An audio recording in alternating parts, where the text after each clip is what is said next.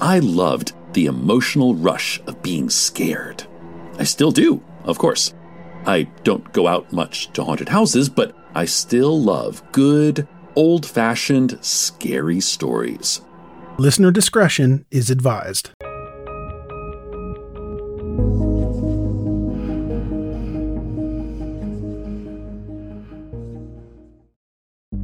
Brain needs support, and new OLLY Brainy Chews are a delightful way to take care of your cognitive health.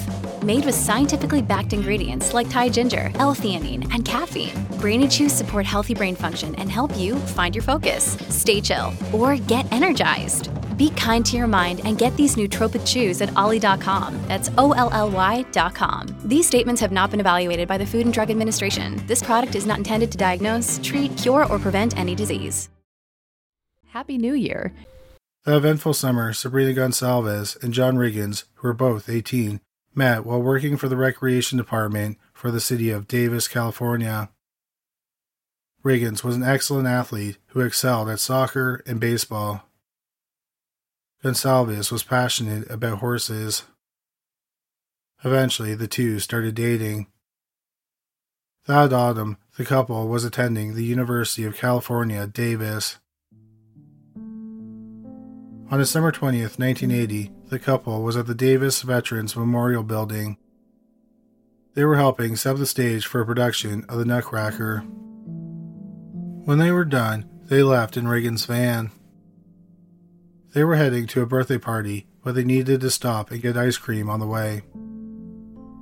Sadly, they never made it to the party. They also didn't return home so they were reported missing by their families.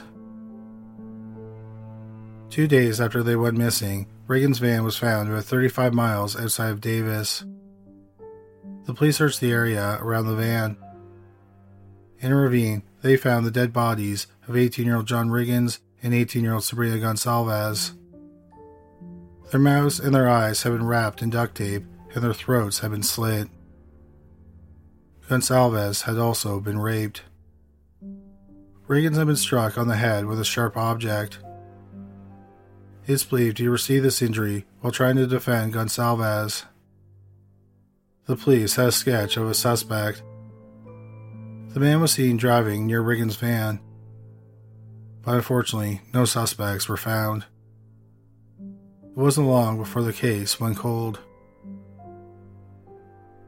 The case became known as the Sweetheart Murders. Six long years went by, and then the police got a tip. The person said that the murders of Riggins and Gonsalves might be connected to the murder of another couple. About a month and a half before their murders, on November 2, 1980, 22 year old Craig Miller and his fiancee, 21 year old Mary Elizabeth Sowers, were leaving a party in Sacramento, California. A man armed with a gun forced them to get into his car. There was already a woman in the car. A friend of Miller and Sowers approached the car. The woman in the car slapped the friend and told him to get lost. Then the couple drove off with Miller and Sowers. The friend wrote down the license plate. At first, their friends thought it was a prank. But when no one could contact them the rest of that night, they realized that something serious might have happened so they called the police and told them about the incident. Not long after the call, the body of Miller was found near Bass Lake. He had been shot three times.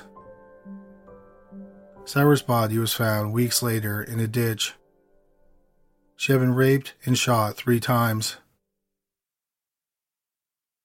On November 17th, the killers, husband and wife, Gerald and Charlene Gallegos, were arrested. Tragically, these were not the only murders that the Gallegos committed. In the fall of 1977, 28 year old Gerald Gallegos met 21 year old Charlene Williams at a poker club. Although she was just old enough to drink, Charlene had been married and divorced twice.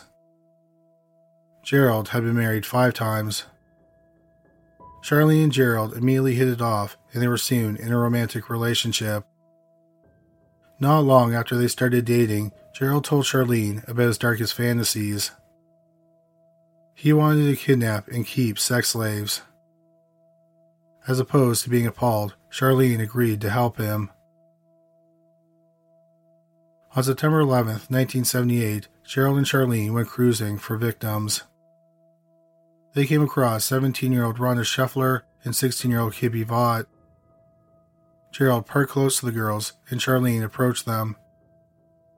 She asked them if they wanted to get into the van and smoke some marijuana. The girls agreed. When they opened the door, they found Gerald waiting for them.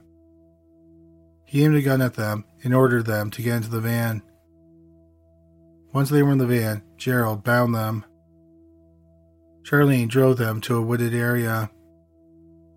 Gerald freed the girls from the bindings and led them away from the van. He sexually assaulted them and brought them back to the van. They drove to a remote area and Gerald told the girls to get out. He then shot them to death. Their bodies were found two days later. Two weeks after that, Gerald's 14 year old daughter went to the police. She said that since she was six years old, her father had been sexually abusing her. Gerald found out she had gone to the police, so he and Charlene decided to flee the state. But before leaving, Gerald and Charlene got married. The couple ended up in Houston, Texas. On Father's Day 1979, Gerald and Charlene traveled to Washoe County in Nevada and they ended up at the county fair. Charlene approached 14 year old Brenda Lynn Judd and 13 year old Sandra K. Colley. She asked them if they wanted to make money by putting handbills on the windshields of cars in the parking lot. The girls said yes, and they followed Charlene back to the van. Gerald was waiting for them in the van, and he bound the girls. He sexually assaulted them in the back of the van while Charlene drove around. Then Charlene drove out to the desert. Gerald took the girls out of the van one at a time. He beat them to death with a hammer and buried them. After the murders, Gerald and Charlene did something bold and moved back to Sacramento, where Gerald was a wanted man. Here is a quick word from our sponsor. We take this few seconds off to inform you, our valued loyal listener, about the best health and fitness podcast shows from the Nezpod studios. Join us as we give you the best of the best health and wellness updates you can rely on for the treatment of chronic health problems. Classic functional medicine back to basics health tips and special updates from the best doctors in the United States of America. Check out this health and wellness podcast shows. Explore Health Talk Weekly, Healthy Lifestyle Matters, Excellent Health Digest, Healthy and Free Daily, and last but not least, Weekly Health and Fitness Corner. Also, check out Nasty Boy CC, the truest story never told fiction podcast, for that real life on the go experience with the 27 year old Golden Boy, who made our guest invite number one list. He tells us about his story as it happens in real time and in real life. It's Nasty Boy CC, the truest story never told. Go get a load of that happiness because happiness is healthy as we know it. Join us every week as we continue to provide you the best of health and fitness wellness updates from around the globe. Enjoy the show.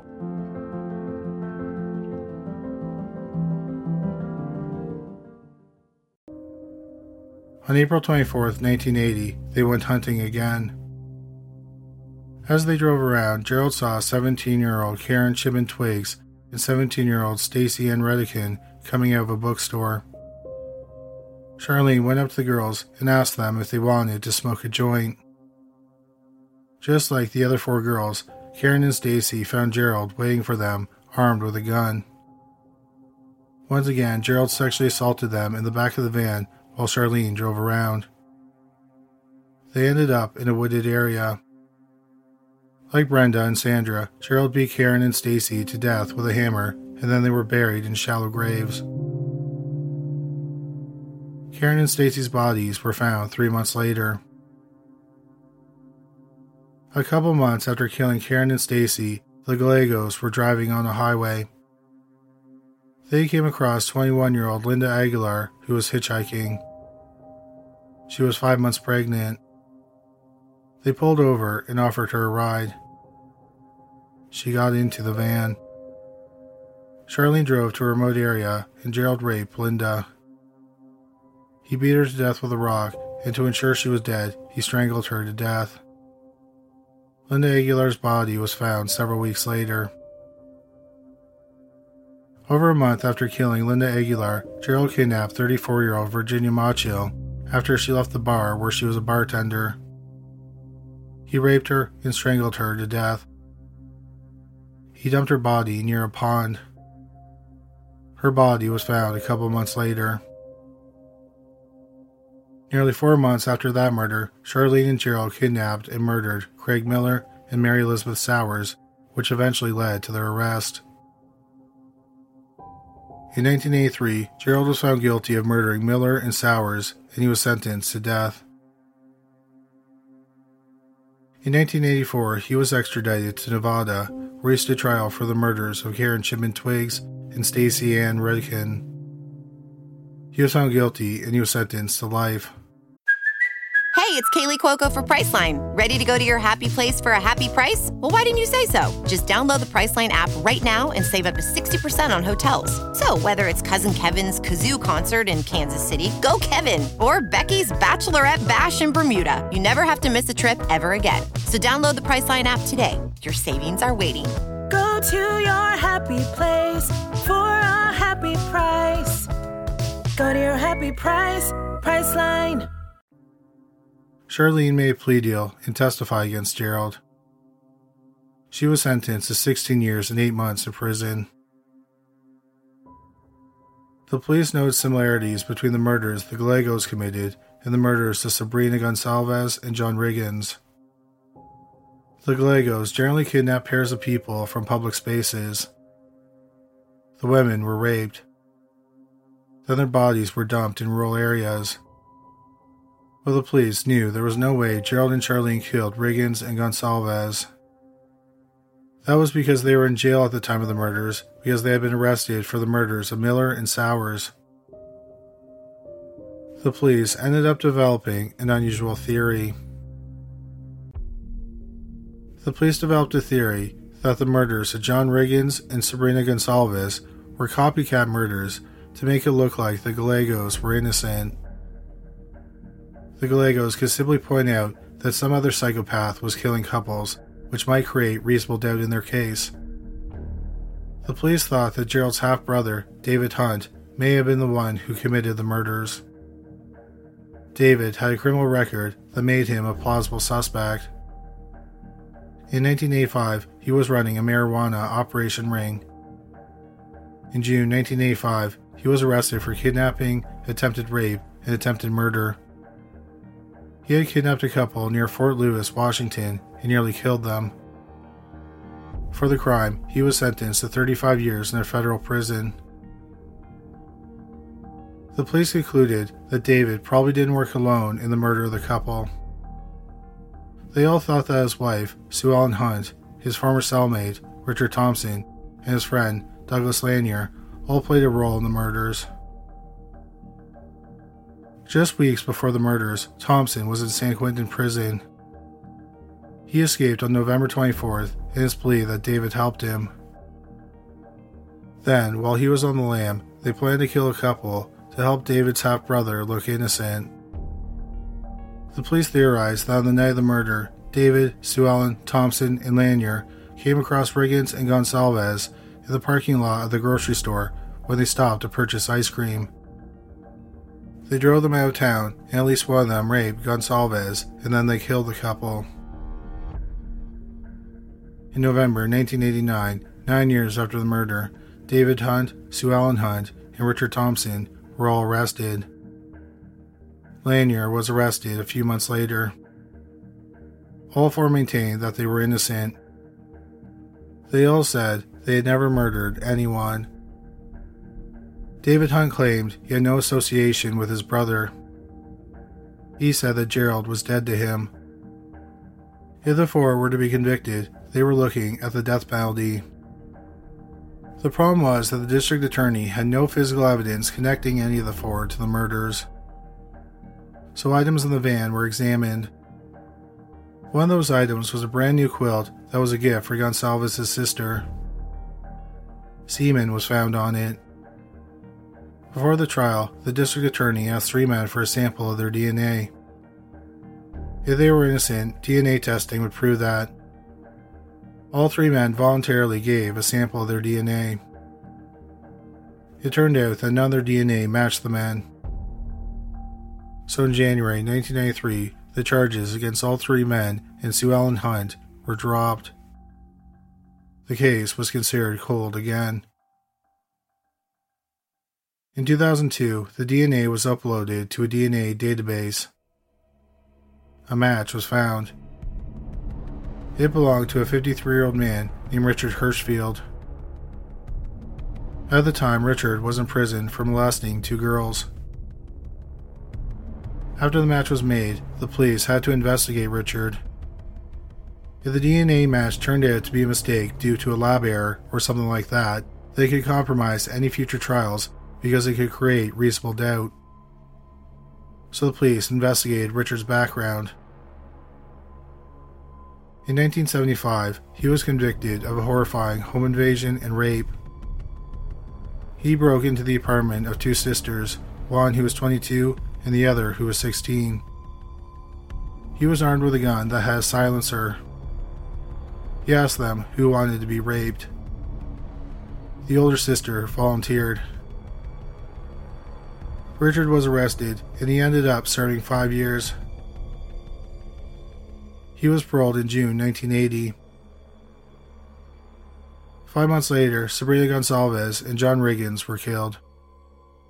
The police also had to confirm that Richard was in the Davis area around the time of the Here is a quick word from our sponsor. We take this few seconds off to inform you, our valued loyal listener, about the best health and fitness podcast shows from the Nezpod studios. Join us as we give you the best of the best health and wellness updates you can rely on for the treatment of chronic health problems.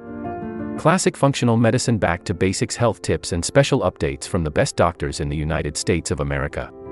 Check out this health and wellness podcast shows. Explore Health Talk Weekly, Healthy Lifestyle Matters, Excellent Health Digest, Healthy and Free Daily, and last but not least, Weekly Health and Fitness Corner. Also, check out Nasty Boy CC, the truest story never told fiction podcast, for that real life on the go experience with the 27 year old Golden Boy who made our guest invite number one list. He tells us about his story as it happens in real time and in real life.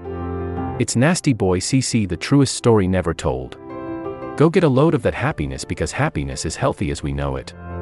Join us every week as we continue to provide you the best of health and fitness wellness updates from around the globe. Enjoy the show.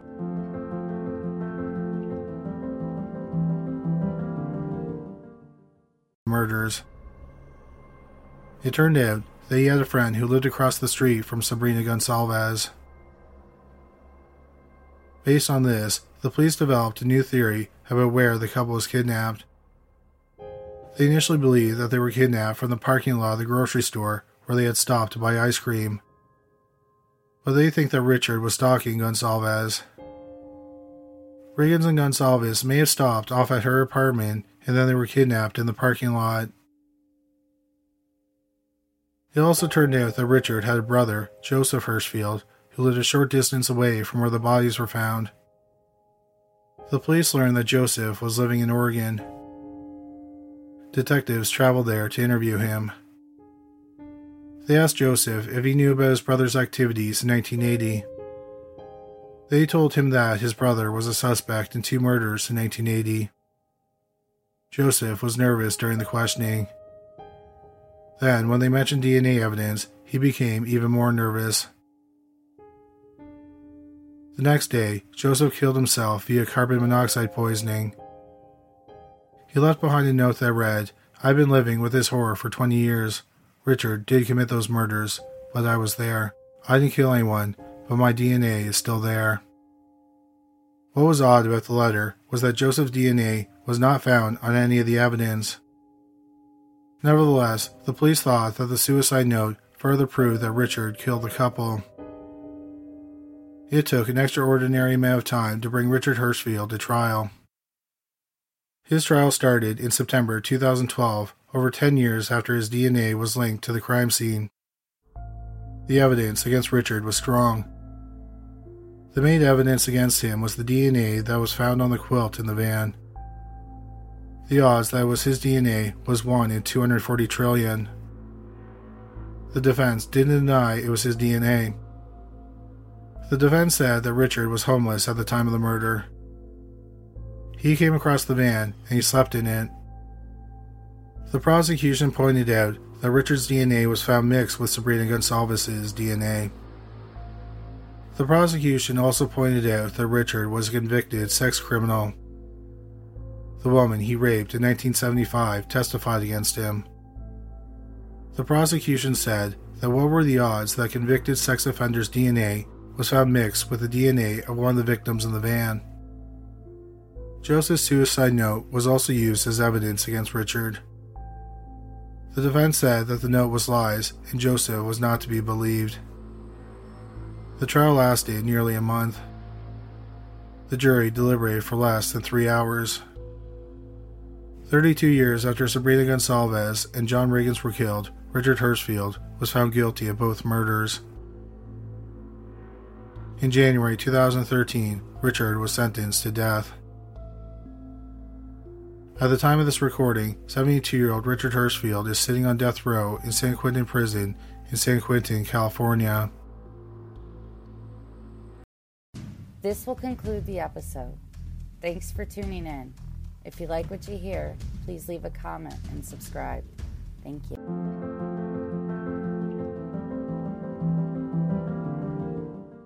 We have a great show today, but first, take a second to make sure you've subscribed to our show wherever you're listening to podcasts. It's the best way to make sure you don't miss any of our episodes. Thanks. This will conclude the episode. Thanks for tuning in. If you like what you hear, please leave a comment and subscribe. Thank you.